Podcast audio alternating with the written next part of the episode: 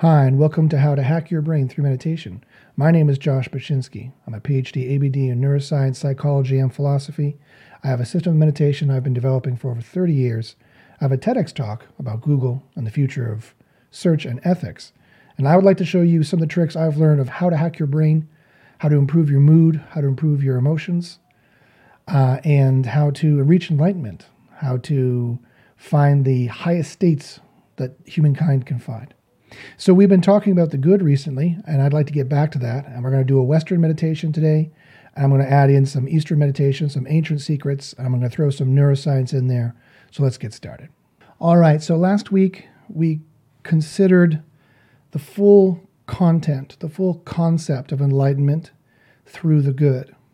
This concept of the good, this agathos. We're looking at my manuscript, Tao Agathos. Tao is a Mandarin word, a Chinese word for the path the method or the truth, the road to, and then agathos, which is a Greek word, an ancient Greek word for the good, for fully goodness, full positivity, full excitement, full joy, full happiness, the full optimality, for full optimality uh, full positivity. And it's both the feeling of it, that concept, it's the appraisal of it in your limbic system, psychologically speaking. It's the, it's the representation and the conceptualization and analysis of it in your neocortex and your higher reasoning function parts of your brain. And we use Eastern techniques to help get into a trance state and to dial into getting our limbic system and our conceptual system like a key in a lock, opening up enlightenment and opening up hacking your brain and these are very powerful techniques. So let's take a, d- a deep breath in.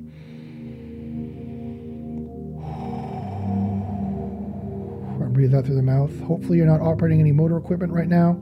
I want your full attention on your phone or on your computer, uh, please, possibly. And breathe in and out.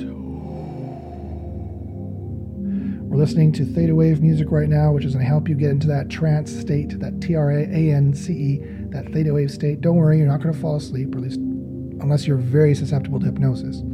This is a mild self hypnosis, but that's all meditation is, is a mild self hypnosis. And that's how you, uh, through neuroscience and through ancient techniques, that's how you gain enlightenment, is by the, again, the Eastern techniques, the mild hypnosis, and then the contemplation of of the correct concepts for enlightenment, of what enlightenment is. And it is the good.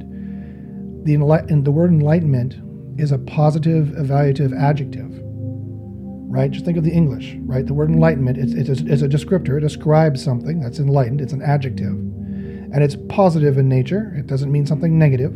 So it's a positive, and it evaluates a, a scenario, right? It evaluates something as enlightened, as good, as positive it is a positive evaluative adjective, just like the good is the granddaddy, if you will. It's the essence of the positive evaluative adjective.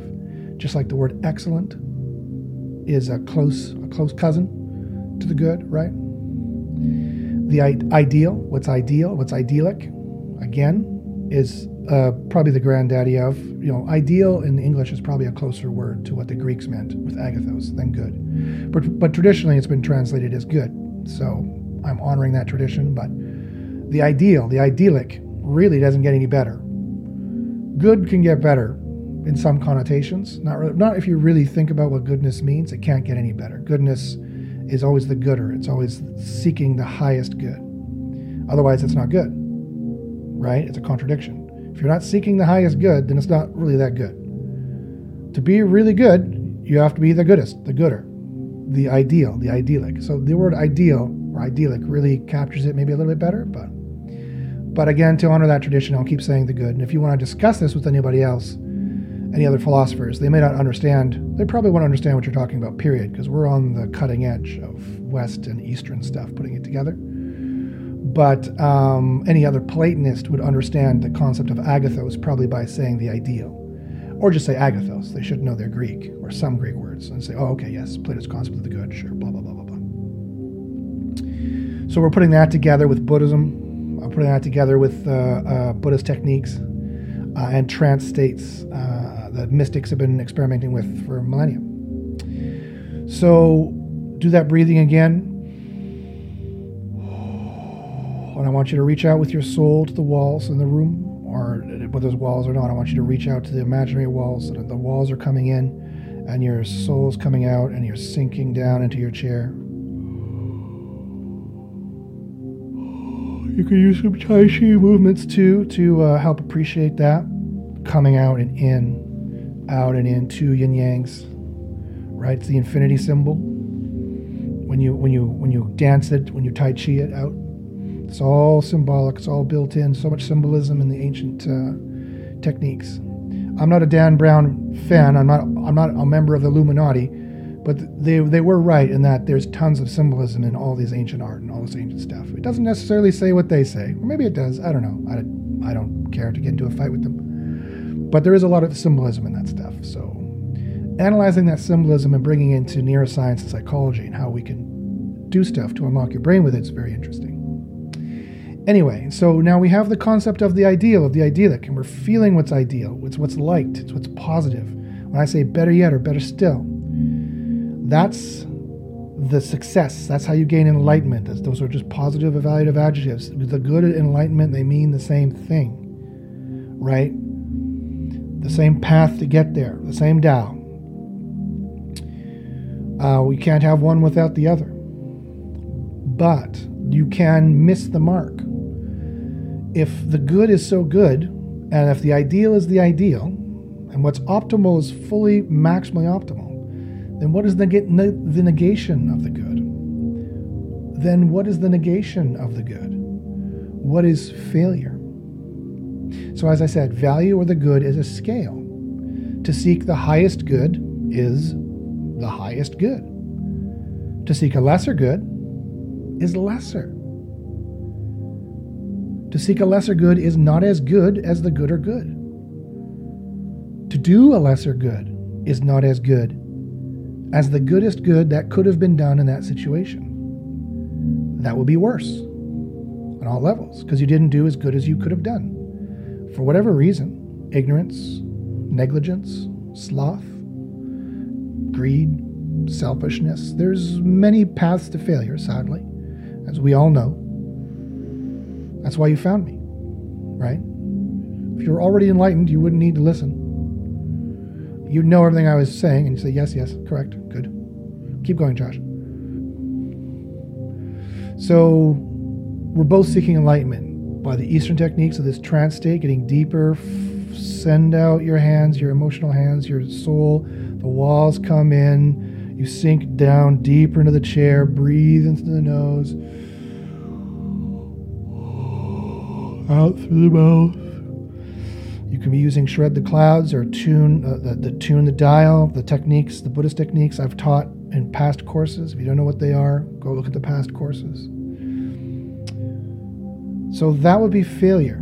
It's failure when you don't seek the good, that's failure. Remember, the good is ruined by negativity any negativity at all. The good and enlightenment is just maximal positivity in every sense, in every way. I repeat, the good and, and enlightenment are just maximal positivity in every sense, in every way.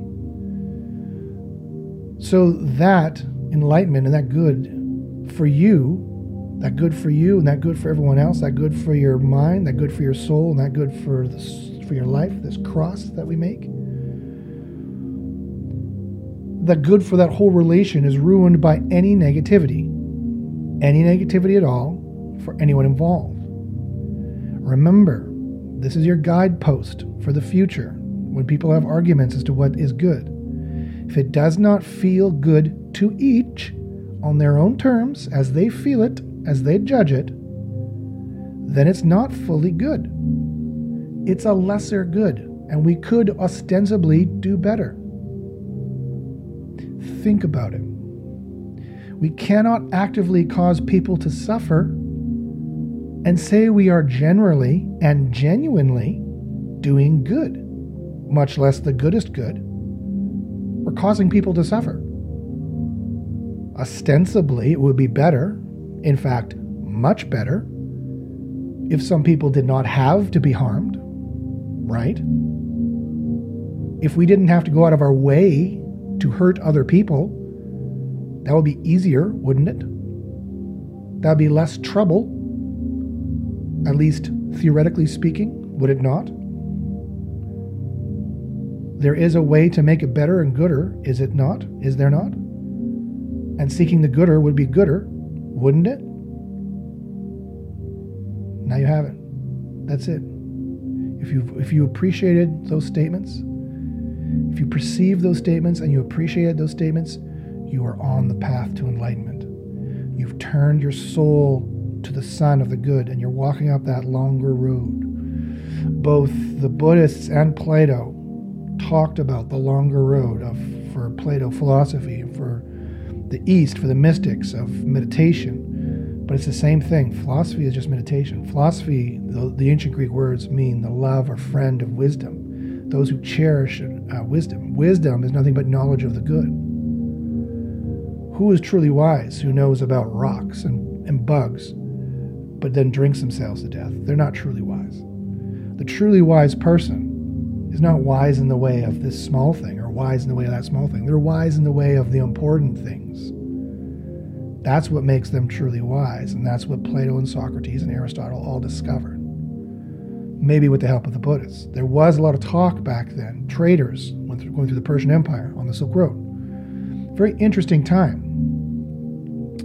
So, if you perceived how doing the gooder would be gooder, even just theoretically speaking, whether you feel it or not yet, now you've opened the door to enlightenment. You've opened the door to hacking your brain. You just take that big Greek key and put it in that ancient Chinese lock, and you went clunk, or an Indian as well, clunk. Now the palace doors can open for you, and now some really cool shit can happen, okay? So that's really good. You should pat yourself on the back. You should feel happy about that. Let's breathe in. Let's breathe out. And if you didn't quite get it, go back, rewind, the, the, the recording, listen to it again, listen to the last meditation again. You will get it. I'm telling you, you will understand this. You will perceive the good. You will feel the good. It might take a little longer for some people, but you will understand it and you will perceive it. The good is not imperceptible by anyone. Nobody is immune to the good. No matter how bad you might think you are, no matter how evil you think you might have done. No one is immune to the good. It just doesn't work that way. It's relative. It, it, it, it doesn't work that way. It's relative to everybody. No matter how misaligned you think you are, you can be realigned. And if you're here, you already seek some alignment, don't you? You already feel like you might be slightly misaligned, and you seek some better alignment. Well, this is it. And you will get it. You will understand it. If you didn't quite get it yet, go back. But now you have the answer. And once you have the answer of the gooder, you realize, well, it would be gooder if we did things that were gooder. It would be at least less trouble to go out of our way to hurt everybody. And so if we can have a win win scenario, then let's have a win win scenario. Well, then now you understand the good. All at that point you have to do is seek the good. Seek those win win win scenarios. Nothing is gooder. The truest good is the most positive good the best good for everyone involved, the maximal, most idyllic, most positive good, feeling it, perceiving it, causing it, seeking it. If it is not a positive situation, in fact, the most positive situation, the most liked or likable by everyone involved for the duration, then that's simply not the truest good, no matter what they call it. They could say it'd be good to build this bridge here, but I have to destroy 10 people's homes, that's not seeking the good. Not if those people were hurt by those homes being destroyed, which they almost certainly would be. That's utilitarianism. Utilitarianism is a failed perception of enlightenment. They were not enlightened. They saw a bit of it, they stole a little match of that fire, like Prometheus did from the gods, but then that, that blew out. And the wisdom was not enough, insufficient.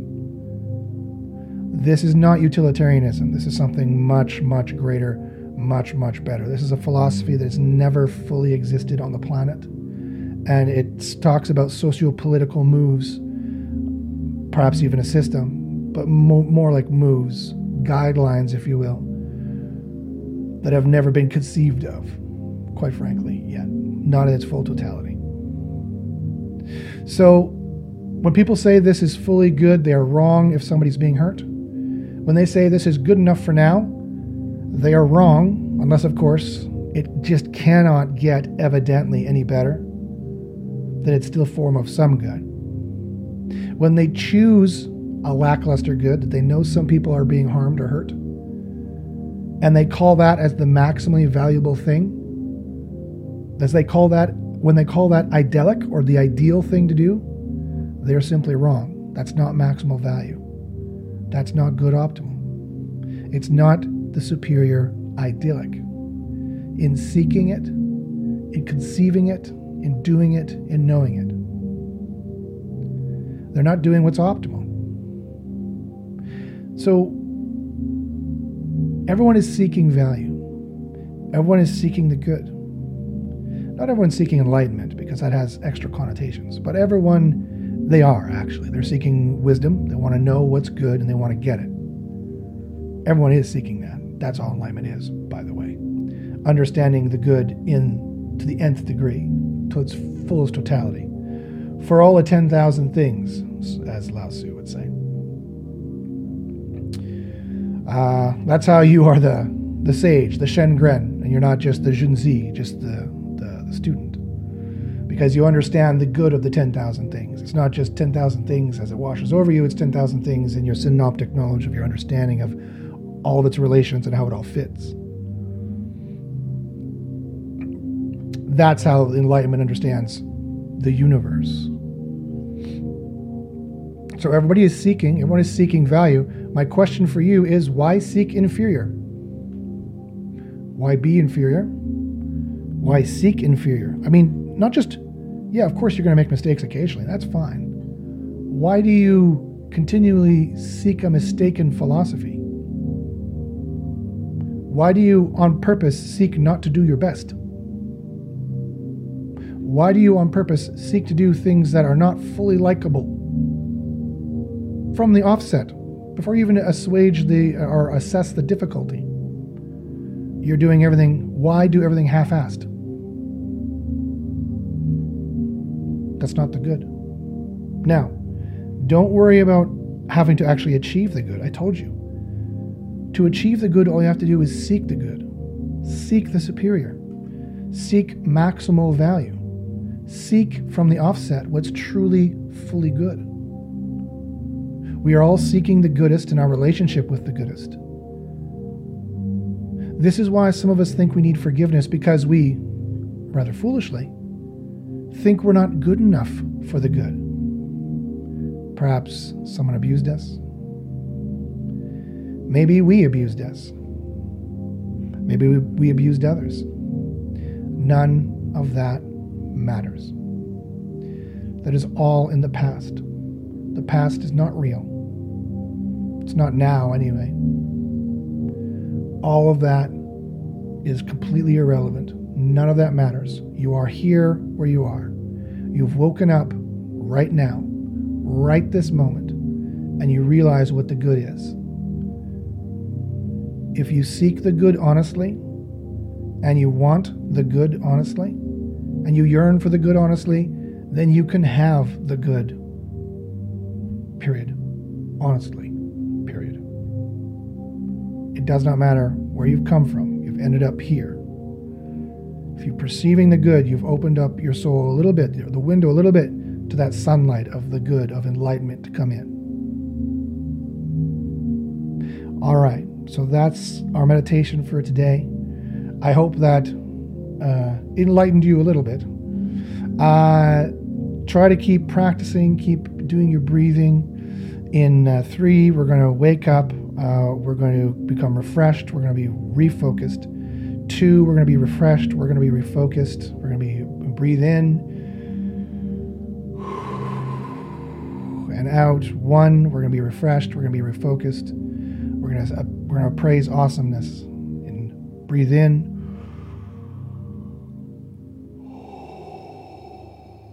And one, three, two, one. We're refreshed. We're awake praise awesomeness. Good. very excellent, very good job. So I hope that has helped you a little bit in understanding a little bit more of what enlightenment is and how to hack your brain with meditation. Uh, tune in next time for a continued guided meditation, and we'll see you then.